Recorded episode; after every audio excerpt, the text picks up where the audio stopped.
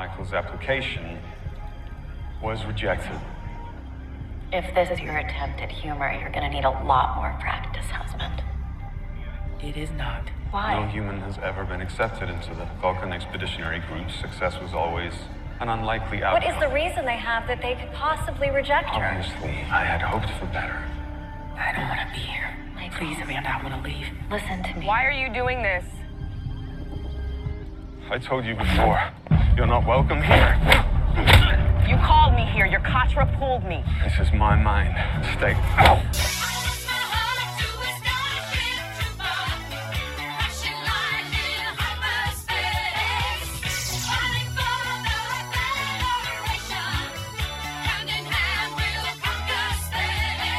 Hey everybody, welcome to episode six of Trek Trudge Discovery. Lethe. Lethe. Lethe. Feeling a little lethe this evening. I am Byron Hussie. This is James Sheaves. Let's Hey. do this. Let's do it. Um, what does Lethe mean? Um, so uh, it, it's a it's either a classical allusion or it is a an allusion to uh, I guess another one of the classics, being season one of the original series. Uh, so in Greek mythology, it's a, I think a river into Hades, uh, which makes you forget your earthly troubles. So you know, like dead people forget stuff when they when they die. Mhm. It's it's symbolism, you know. Right. Um, and the the reference uh, to the original series is there's a character where they, they have an insane asylum episode, which is a little bit of commentary on mistreatment of um, uh, mental patients. Mhm. Um, and uh, they meet a brainwashed um, uh, patient who, whose name is Lethe. And I heard a, a crazy fan theory that Admiral Cornwell uh, is this this same character Whoa. you know years later Maybe. because i mean there's a slight physical resemblance but um i don't Mm-hmm. i don't buy that one i think that would be a, a dumb move um, although i think it, it prob- probably they were, would have been aware of the uh, illusion because i mean they've been making illusions this whole time and it's Right. two like early season one episodes like like dagger of the mind Mhm. which was that episode Well, she was she was a apparently a therapist. Yeah that's what they say about So- both of these characters seems like a good theory. I buy it. right um, so in this episode, we get um, Sarek gets lost Yeah. in some kind of nebula. Um, Michael Burnham has to track him down using Mhm. Katra, Katra magic. Katra powers, and we get um, the amba- what? No, the you just said it. It was uh, Cornwell. Oh yeah, Cornwell. Um, Admiral Admiral, Admiral. Cornwell. I wanted to say Um, ambassador, but that's uh that's not the right title at all. That's the that's like the post that they give you after you've completed your stint on you know two series. yeah. Become Ambassador Worf or Well, Sarek was an Ambassador ambassador Jadzia or in, whatever. Uh, in uh, the Next Generation, I believe. yeah. So uh, Um, Apt. yeah, I, I was thinking about that episode. That's a that's a fine episode. That one. the one where Sarek cries. Yeah, a single tear.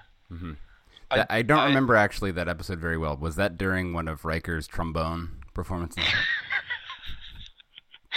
Um, no, I think Riker was sitting behind him. Uh, but um, I mean that would bring a tear to anyone's eye, wouldn't it? of his like kind of big easy swing sessions. right, right. Yeah, it's it's it's moving stuff. Right. Um, in reference to that episode, I had a a, a little brainwave about this one. Um, so, uh, like, it's it's very heavy on Vulcan stuff this episode, and specifically, um, uh, Burnham was uh, the reason they have the the Katra connection in the first place is because she was healed by Sarek using a mind meld where he, he put a bit of his Katra in her, and so she does the same thing to him. Mhm. Um, and that made me wonder if um, in uh, the, the episode Sarek, he has that degenerative disease, uh, the name ben, Bendii syndrome, uh, and I and I was wondering maybe uh, the reason for that is he's got a bit of a bit of human in him that he Yeah. gets here. That's a good idea. Plus, like, Thanks a lot, he, Michael. He put some of his Katra into Michael, so Michael has his Katra and her own Katra, which she then puts back into him. Is that like um, sort of like inbreeding? Um, presumably, I, it would mean that he would have a little bit of his missing, Right. which is no good. But then she puts some back, but then it's kind of Yeah. watered down.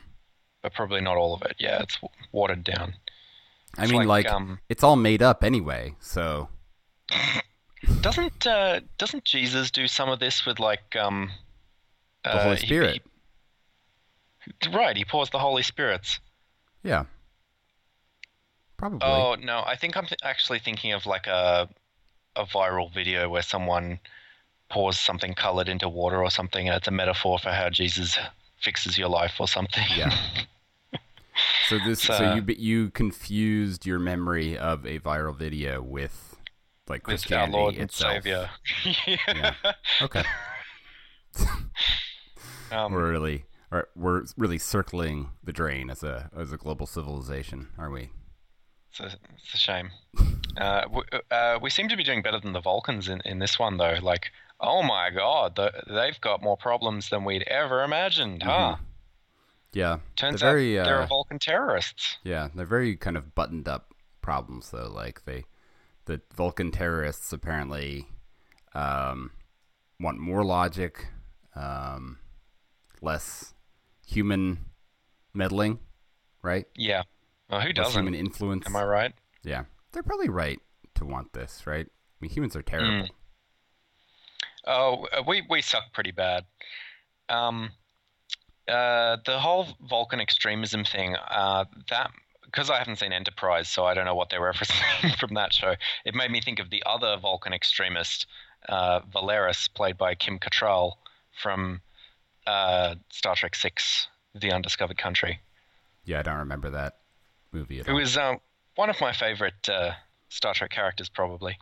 Uh, it's a, I guess it's a, it's a spoiler for that like 25 year old movie, but uh, it turns out that Spock's protege was um, uh, plotting with the Klingons. Oh, wow, that's that's too Yeah. bad. It's too bad, um, but uh, uh, it's okay because um, uh, they figured it out in the end. So we get some, some also get some further development on um, the the uh, recently rescued uh, Asher Do you mean Tyler? Tyler. What is Asher? Is that somebody? I mean, Ash is his first name. Asher Maybe Tyler it's short for Asher. Yeah, Asher Tyler. sounds like. Let's get real. It's it's it's actually Voq Vokerson. Yeah, there is a uh, so he does like a training holodeck. Uh, we get a, our first. Was this our first dose of holodeck action? Uh, look, when I saw this, I was like screaming internally, like, "No, this is wrong." But apparently, uh, they had a holodeck in the animated series, so it's um Go roughly figure. justifiable. So Yeah, because uh, Roddenberry wanted to have one in the original series, but there just wasn't a budget for it, apparently. Right. which is silly because it's sort of like you just go on location. Yeah, just just go to the freaking park. But Like, so Lorca and um, Tyler are training in the holodeck, killing um, Klingons, Klingons, yeah. and um, I think a- shortly after their battle, Lorca says to Tyler, "You fight like a Klingon." what? So, what do you think that could be alluding to? That's uh, well, it's he's just got a you know a fighting spirit in him, you know. Mhm. There's a lot of um, uh, very subtle stuff in this episode, isn't there? Yeah. I, so I guess this is this is a um, k- kind of a common trope now in the age of the internet, where a show or a movie or usually shows will have like a twist, but everybody will figure it out. and then Right. And the poor actors have to go on the promotional tours without uh, being able to say anything about it. Yeah, and then like they they they drop all these little really cute little hints that you were supposed to go back and like piece together, like the end of the Usual Suspects um, after the reveal. But now that people are figuring these things out, they just further prove they just they're just like almost seem heavy handed. Like you fight like a Klingon, you might even be Voq in disguise. Yeah. Surprise!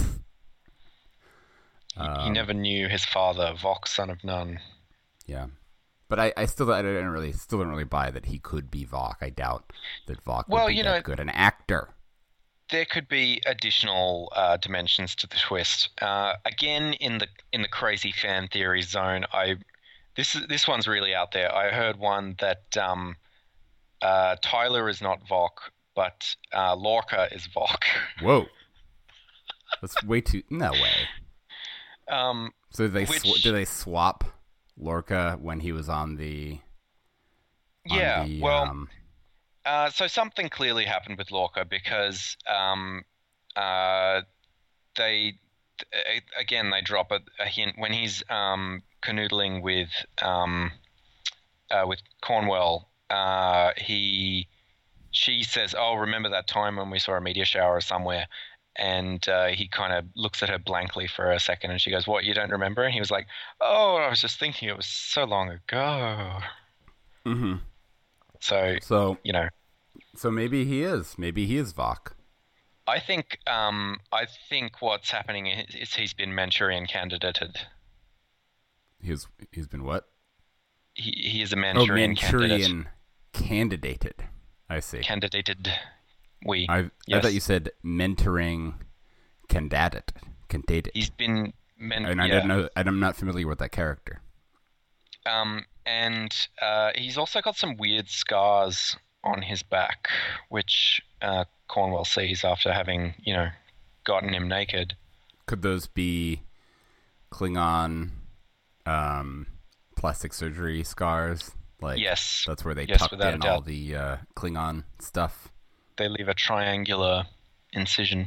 Mm-hmm. Um, and by the way, I still haven't seen the Manchurian Candidate, so I still uh, don't want spoilers for the Manchurian Okay. Candidate. I think it's like it's like one of those things like like Soil Soylent Green. Like everybody knows what it means without having had to see the movie.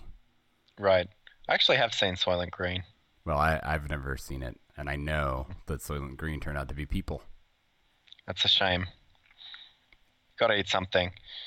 Um, So we also get some uh, in in um, Michael Burnham's quest to rescue Sarek. We get some uh, kung fu. backstory Oh, backstory. Okay. in the form of uh, sort of Sarek's um, psychic guilt that um, Yeah. Michael Burnham is experiencing somehow.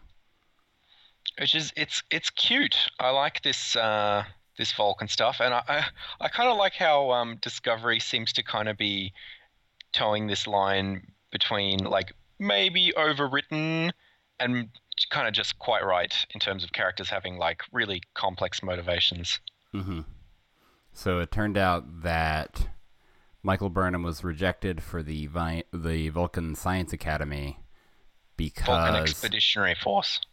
because Sarek had to choose between his his two children, um, because Vul- uh, for Spock was already only half Vulcan, so they couldn't allow a full human and a half human in. They were only willing to accept one. So Sarek chose Spock, and then Spock goes ahead and doesn't even join the expeditionary force anyway. He joins Starfleet Yeah. too. Um, and I guess uh, if if you wanted to see that scene, it's it's pretty much in uh, in the 2009 movie where he um, rejects, you know, the, their their offer to. I think in that one it's the Science Academy. It's the same thing, but Sarek doesn't seem too cut up about it in that one. Yeah, well, he's a Vulcan, so Right, that's right. Yeah, they're pretty good with that stuff. And, um, Zero emotions, none at all, ever. Speaking of um, alternate universe, Sarek, have you given any thought to uh, which of the three actors who play Sarek you prefer? Um, I don't remember who played him in the 2009, so I will Google that now. I don't remember his name, but I, I remember the role. It, it wasn't huge. Uh, he he gives some words of wisdom Oh, yeah. to Spock. He he says that he, he at first he says that he married uh, Amanda because uh, it was the logical thing to do, but later he admits that he married her because he loved her. Yeah, Isn't that nice? Um, He's I kind think of a James nobody. Frain, uh, kind of. Um, I think James Frain is doing a, a, a very good role, a very good job in the role, uh, though. I, yeah, he's I'm- good. I think he he I'm acts well. it. He doesn't look that much like the old Sarek, Mark Lenard. but and the Sarek in the 2009 Star Trek in the Kelvin timeline does look Mm. a little bit more like the old Sarek. So, Hmm. but only a little bit. And, Yeah, um, It's close enough. Um, and uh, uh, Amanda as well. I guess this is the debut of Mia Kirshner as Amanda, and of course she was played by um, Winona Ryder Mhm. In in the 2009 movie. Kind of sad that we didn't get to see Winona Ryder come back. I mean, she works for Netflix after all, so Yeah. uh, could have could have Well, theoretically seen that, but this is a You know, it's all right. CBS production. right. It's really nothing to do with Netflix, other than that it's being distributed through Netflix internationally. No, in fact, it is bankrolled by Netflix. That's why uh, CBS All Access was able to go all out with this because uh, they did the deal for international distribution with Netflix, and Netflix fronted most of the cost of the series. So it's basically all paid for, and, and CBS is not really worrying about how it performs as a result. I, I wish they would let me watch it on Netflix in that case, Hmm. I'm sorry. I'm sorry about that. Because CBS All Access is terrible. I'm sure you'll be able to buy a DVD at some point. Or a box set of VHS tapes. Wouldn't that be great? Yeah. So um, we we we get a little bit more um, development of Tilly in this episode as well, and Yeah. we get the reveal of the cool disco T-shirts. Right. Twenty did you think six ninety five. Available now. Yeah. Um, they're fine, I guess. it's kind of uh it's sort of like why should we expect the Star Trek universe not to have cool t-shirts, right? I mean, it's we have cool t-shirts and I it's can supposed to be remember the one- future from us, right? That's that's right. So there would be in the future the same Mhm. thing as now. I can remember one instance of a of a cool T-shirt um, in in Star Trek. In Star Trek Five: The Final Frontier, directed by and starring William Shatner, Mhm. the character of William Shatner wears a T-shirt um, that has uh, "Go climb a rock" written on it. Yeah, he loved rock climbing. Kirk. Remember in um uh what was the first one where the uh, they overlapped in the movies, the next generation and uh Oh, d- uh, Generations. Generations, yeah. Didn't they have like rocket boots and they were like climbing a cliff in that? No, And then like That's, uh, Spock that's in the Final boots. Frontier. And that's the one where he was like he had that T-shirt. Yeah. Hmm. Um, in in Generations, uh, his house is is in I think Yosemite. Wow, that's Or, not cool I mean, that they would let a guy put a house in Yosemite. It's like a Mm. preserved land, you know. It's because he's it, a, like it a looks like that captain. zone. It's bullshit. Gotta Google Captain Kirk's house now. I, I remember it was uh, Shatner's real house that they filmed in. It's just like, come on round, film a movie. Yeah, I know he's got a lot, a lot of horses and stuff. He's got like Yeah. a ranch. He's a Real. He's a real Real cool guy. He's like a right wing douchebag. I've I've I've binged Captain Kirk's house with the Bing search engine. It's completely worthless. Okay. I came up with a Facebook page for Captain Kirk's Home Solutions LLC. Okay. Well, why did you use Bing? That was the that was the error. That's because I have uh, uh, Microsoft Edge open. Okay. I I failed you. So Tilly Tilly. Let's get off Okay. this. All right. I Tilly. want, there was a, there's an article entitled "Could Captain Kirk afford to live in Sydney?" I don't know. Probably. What's So uh, what's Lieutenant Tilly up to? Well, Ensign she's Tilly. being um, mentored to some extent by Michael Burnham. right. Um, It's it's a humorous uh, relationship, isn't it? Yeah, but they're doing a lot of Burnham's, uh, jogging in uh, their dis- disco T-shirts, Mm-hmm. and Michael Burnham is encouraging Tilly to shave some time off of her her run um, to uh, help her chances at promotion. Yes. Um, she's she's dishing out this um, uh, you know wise sage advice. Uh, the, the the one that I liked best was uh, cooked tomatoes are a great source of lycopene. Remember that. We also have the uh, the replicator making lots of comments like that, um, which is an interesting new twist. It kind of reminded me of like the talkie toaster from Red Dwarf. I guess Talkie Toaster mostly talked about toast. However, well, yeah, but you could sort of map that onto something that makes something more than toast, you know? right, bit of an existentialist um, uh, entity. Yeah. Well, he had some limitations based on the the toast thing, but um, which was a shame for him. Yeah. We I felt I think we also start to get some um, possibly possible misdirect misdirect like sort of romantic tension between um, Burnham and Tyler. Yeah, well, you think that's a misdirect? I could be, I don't know. Like depends on whether or not Tyler turns out to be Voq and then Oh, whether or well- not those feelings may or may not be based on his undercover position or real and then will we get like Voq like integrating with you know Starfleet Uh-huh. and marrying Burnham and then they have kids and it's like a happy ending. Um, like I, I don't see how it would be tactically advantageous for him to uh, get in her pants. Um, I think it's it's just uh, it will provide tension later on when he is inevitably revealed to be a Klingon traitor. Be like the um that scene in the crying game. Uh, right, another movie where we all know the thing that it's in, but I haven't seen. Mm-hmm. Let's not talk about it any further. no spoilers. What else do we need to talk about in this uh, from this Um, episode? Now, I I wonder if you noticed this as well. Uh, this episode was directed by veteran television director Doug Aarniokoski, and there was something that um, I thought uh, stood out in this episode as compared to previous episodes. It was uh, the makeup direction. Mm-hmm. Uh, is this ringing any bells for you? No. it seemed like there were a lot of uh, like kind of uh, visible blemishes. Like uh, Sarek had razor rash. A lot of like the male characters had like razor rash that you could see, and um, and a lot of the other characters had like blemishes. Mm-hmm. Um, it it just seemed like a little more than usual to me. I don't know if it was just like oh we're on a rush schedule or whatever.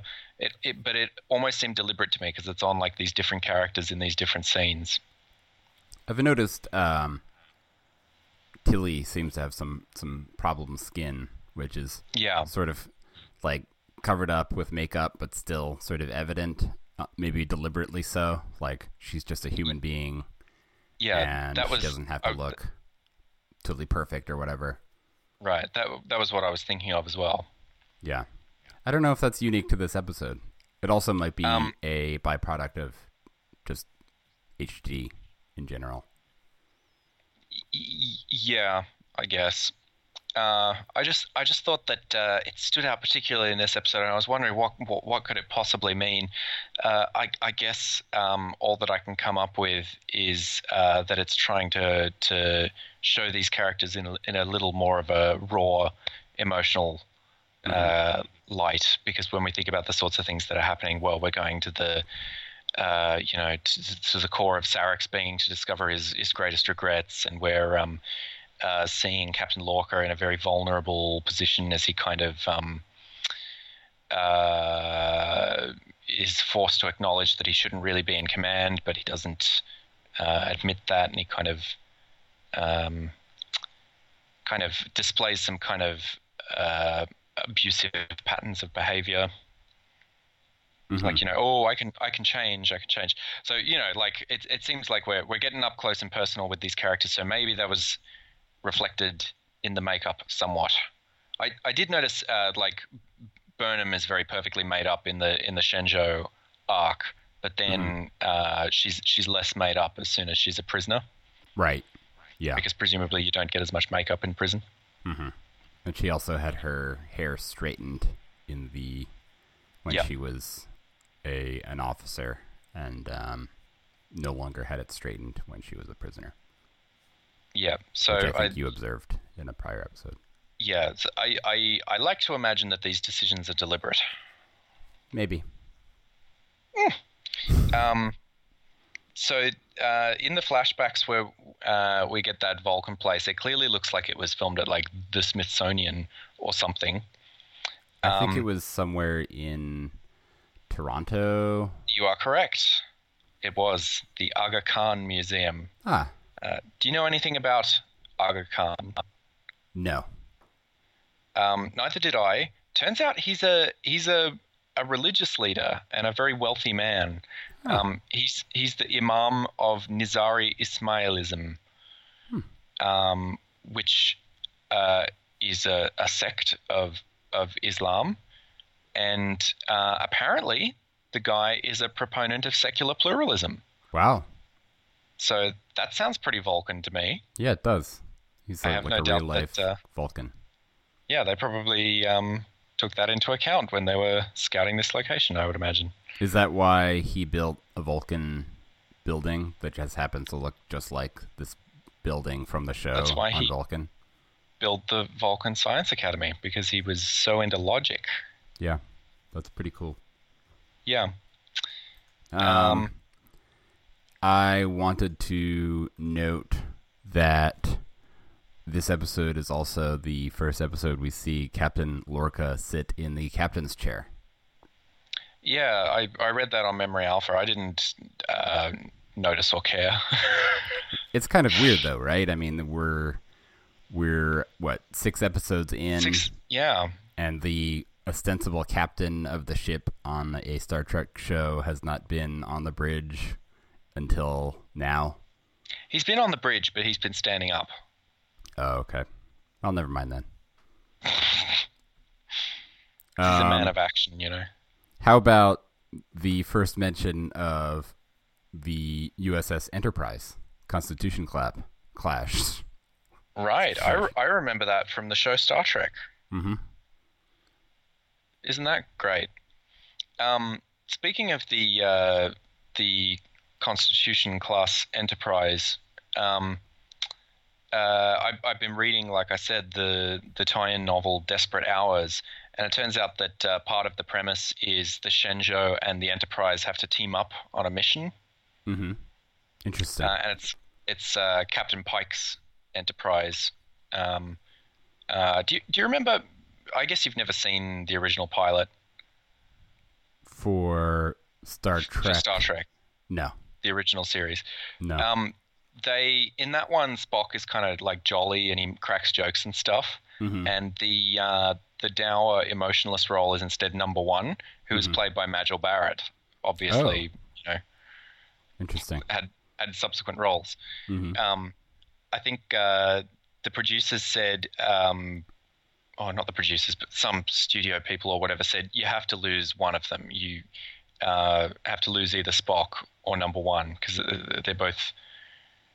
Uh, we don't want them both in the show, and so uh, Roddenberry used to tell the anecdote that uh, so I um, I married one and, and kept the other on the show. So I, I picked uh, Majel to to marry and Leonard to keep on the show because otherwise I would have had to marry Leonard. Ha. That's, that's a pretty pretty gross joke. Look at all this power I had, and how disgusting it would be to marry a man. Um, it's a it's a it's a shame though because she's actually pretty strong in uh, that episode. It's a uh, it's quite a bit of sexism, hmm but um, she, she, that character had legs. Uh, Thanks for and, uh, Miles. I wish, I wish we could have seen more of her. Um, but Well, we did did. see her in the, We got- we got her as the computer. Yes, and as And Lwaxana Troi. Lwaxana Troi. Who could forget the great Lwaxana? Right. So where were you Um, uh, going with this? Oh, I was just. I, I guess I can talk about the rest of uh, what I've learned. I learned that uh, Ensign Daft Punk from the first episode is Mhm. canonically uh, wearing a helmet, Okay, not a robot. that's good to know. I don't think I ever really thought it was going to be a robot.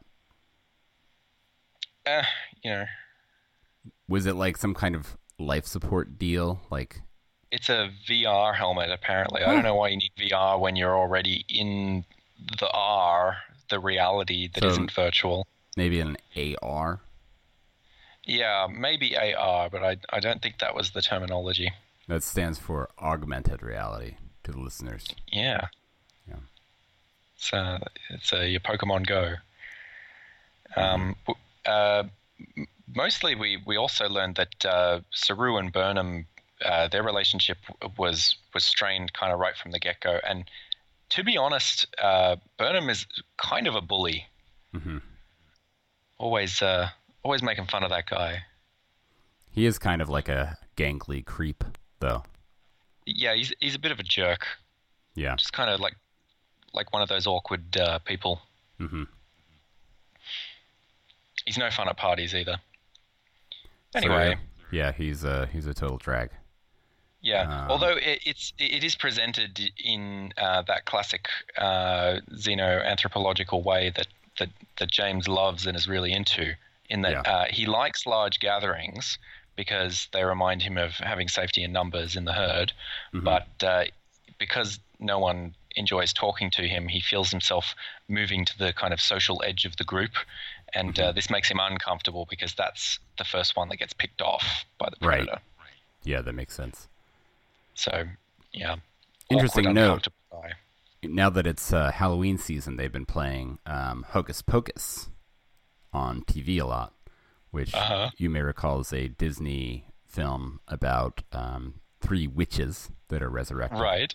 and um, Yep. they themselves in the movie resurrect a zombie helper that is played by Doug Jones. My goodness, I had no Yeah. idea. The name of the Doug Doug Jones character in Hocus Pocus is Beetlejuice. sorry, I I, th- I thought I had it up, but I don't. But it's worth but it's worth it's worth waiting for. Uh, so I remember Bette Midler and Sarah Jessica Parker. Yep, I don't know who the third one is though. she does. She's I think she's also in Sister Act. I don't know her name. Hmm. I will in a second. I'm pulling up the IMDb. It's um, Kathy Najimy. Oh, right, from Yeah. King of King of the Hill. Mm-hmm. That's and, great. Um, Doug Jones plays Bu- Billy Butcherson. Can you tell what race he is in that role? Um, he he looks pretty clearly um, like decomposed Caucasian. Uh huh. That's Oh. a, a good kind of Caucasian, I guess. Headly he- headless Billy Butcherson was played by Karyn Malchus. So that's two two two actors played the same character. Huh. because like he's so tall that once they chopped his head off, they had to get a whole Get a shorter person. to uh, to play him. Yeah, so Great been a- idea. this- yeah, this has been a really good uh, little tangent here. I think. Really great. Yeah, It's informative, it's edifying, and it's just a lot of Uplifting. fun. uplifting. Mm, yes. Yeah. Um, Anything else on Lethe? y- Yeah. So uh, uh, our old friend uh, Lieutenant Stamets is uh, he's, he's a loopy, stoned hippie now, apparently, Mm-hmm. because he's uh, he's tripped the light fantastic by getting plugged into the space mushrooms. So is Stamets having to be plugged in every time they jump now, or was Um, that a one and done? Presumably, but uh, we haven't seen them do a jump since that that last jump. So I guess they're um, uh, trying to avoid it Yeah. because now they can see that it, uh, it hurts the human. Mm-hmm. Don't care if it hurts the water bear. Which we've now just forgotten about because they jettisoned. The Oh, we, we said goodbye. You know, Yeah. because in space, in order to move forward, you have to leave something behind. Mm-hmm. So we So- we said goodbye. So Stamets is um, kind of his his third eye is open. Yep. Um, kind of a new agey kind of uh philosophy guy now. This is uh, an, interesting turn his characterization He was- He was quite edgy before. Um. Uh oh, that that uh the the final I I saw it coming when um Lorca sent Cornwell off to meet the Klingons. I was like, she's gonna get blown up. Come on. Mm-hmm. And it's like, man, that guy is really on some House of Cards shit. Like you Mhm. know, she says, okay, so we're gonna we're gonna organize for you to step down from command so that you can get the help you need when I get back. And so he immediately, you know, arranges for her to be sent off to be blown up, Mm-hmm. so that he can continue as he as he pleases. But I mean, like, did he send her off? Didn't she kind of volunteer to do that? Yeah, it, very convenient, isn't it? Uh, Well, I thought. I mean, I didn't have this thought independently. I, I, but I don't remember who I'm stealing it from. But um, there, basically, it was a it was an interesting position because she was reprimanding him for going on these these unsanctioned an, an unsanctioned rescue mission, right? And then she herself went on an unsanctioned uh, diplomatic. Well, n- no, Uh, I mean that's that's that's that's That's not it. True, but that's not it. He didn't send her on the mission. He simply didn't go after her. Right? So that's the Machiavellian move. Like, oh, okay, Yeah. take her, kill her. That's better for me. But in fact, Mm-hmm. he's actually doing what she wants him to do, which is not go on crazy rescue missions. Right? Yes, So, is he really doing the wrong thing? yes, he is. I mean, he is in air quotes, but it's the um, uh, the the the consequentialism versus um, uh, uh, uh, di- no, oh, the other one, this is going to be a, Deontolog- uh, deontologicalism. Immanuel Kant.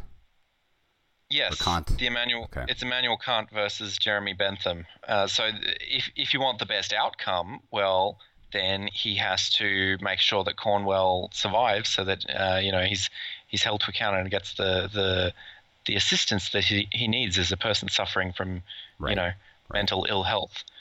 Um, uh, but uh, according to the the all the all the rules that you must follow, uh, no, it's it's not that. So uh, uh, r- rules are for chumps, as we have learned, and context is for kings. Right. So he should have been using the context in order to inform his decision, Mm-hmm. and in fact he did, and he used the context in order to uh, take a course of action that was um, favorable to him personally, Yeah. instead of the greater good. Many of these uh, types of themes are discussed at length in the program The Good Place, which features a um, moral philosoph- philosophy professor. Really, is Yeah. that um, uh, is that Kristen Bell is? No, she's not the moral philosophy professor. She is. But she a, is the uh, lead. She is a she. Yeah, she's the lead, but um, she she's a morally compromised individual. Uh huh. Is is Ted Danson the professor? No, Ted Danson is a um, He's an A- a- angel of some description. an angel. Yeah, you'll, you'll just have to watch the program. Well, gosh, I'm It's- I'm hella into those uh, uh, debates in ethics. There's actually a scene in the second season where they literally reenact the uh, the trolley experiment. That's uh, all right. I mean. I'm sold.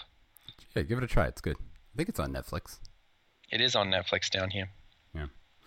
Okay. Um, does that about cover Lethe? Mm, I I believe so. Yeah, I um, think that's it. I think that's a good. I, I, I have uh, uh, I noted that uh, uh, one line that I really appreciated was uh, uh, Ash Tyler, as his face is like contorting, he, he goes, "Oh, that's just being human." Quote unquote. Wink. Like Wink. looking at the looking at the writing on my palm that's blurred because of the sweat. Oh, that's just being human. Human. And then he looks into the camera. He's a real great human. I can't Mm-hmm. wait to see what human hijinks he gets up to. Yeah. And have we heard anything from who is the actor that plays Voq ostensibly? Um, Javid Iqbal. Yeah. Have we? Has he been interviewed for the show yet?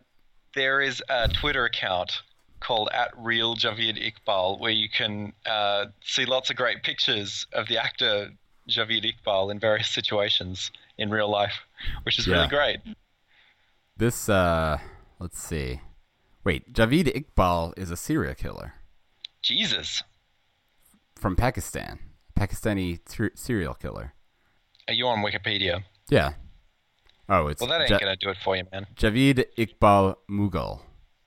Mughal was a Pakistani serial killer who was found guilty of the sexual abuse and murder of 100 boys. Look, that's really no good. This is insane. Why would they name a character after this guy or an actor, a fake actor? They did. They didn't name anyone. oh, Um, that's right. It's a real guy. Uh, apparently, also Nicholas Meyer's dog uh, knows what's going on about all this and has a Twitter account and has been like dropping hints here and there. hmm I think her name is like Stella Star Trek Dog or something. I can't figure out how she's typing with the pause and how she speaks English, but Maybe you know, whatever. nose. Maybe type with the nose.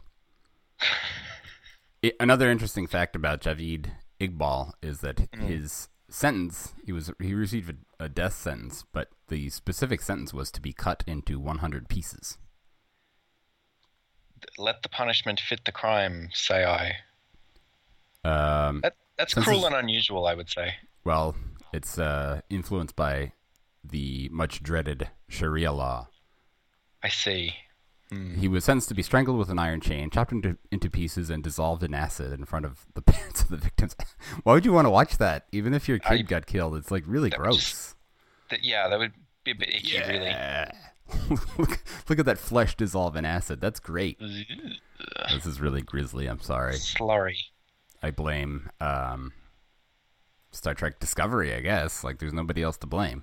Yeah, moral relativism. Wait, how do you spell Javid Iqbal? J A V I D I Q B A L. Yeah. To be fair, spelled- you do have to have a very high IQ in order to appreciate. If you type that into Google, th- this serial killer is the first result. I don't know. I don't know how you, you haven't en- uh, encountered him yet. oh, because I um, went through IMDb just on the page. Because apparently there's already three of three Javid Iqbals on IMDb. Wow. Did you know that? Um, I think um, uh, Shazad Latif's mother's maiden name was Iqbal. Maybe it's probably just a coincidence. Yeah. Maybe, maybe, maybe not. I did just find the real Javid Iqbal on IMDb. Uh, he does look a little bit like Voq. A little Bald. bit, yeah. Yeah. Okay. Well, why don't we uh, why don't we uh, stick a pin in this one? Call it done, Yeah, or put a fork. The pin. stick the a pin. stick I a think is needle of Vulcan uh, logic juice in your arm. yeah. So the And perfect, blow yourself the perfect metaphor. straight to Sto-Vo-Kor. Really evocative analogy. Mm.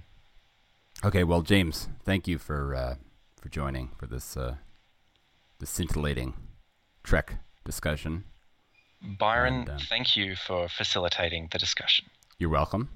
And the next episode, i I've been doing so much crazy um, s- surfing that I've completely lost my uh, my memory alpha page. I'm still on uh, Captain Kirk's home solutions. Could he afford to live in Sydney? The next episode is Magic to Make the sanest man go mad. Uh, I, I'm I'm sorry. All right. Magic to make the sanest man go mad. Well, that sounds like a wild ride. Yeah. So we'll see what that's all about. Next time on Trek Trudge. Discovery. Discovery. Discovery. All right. See you, James. See ya. Bye.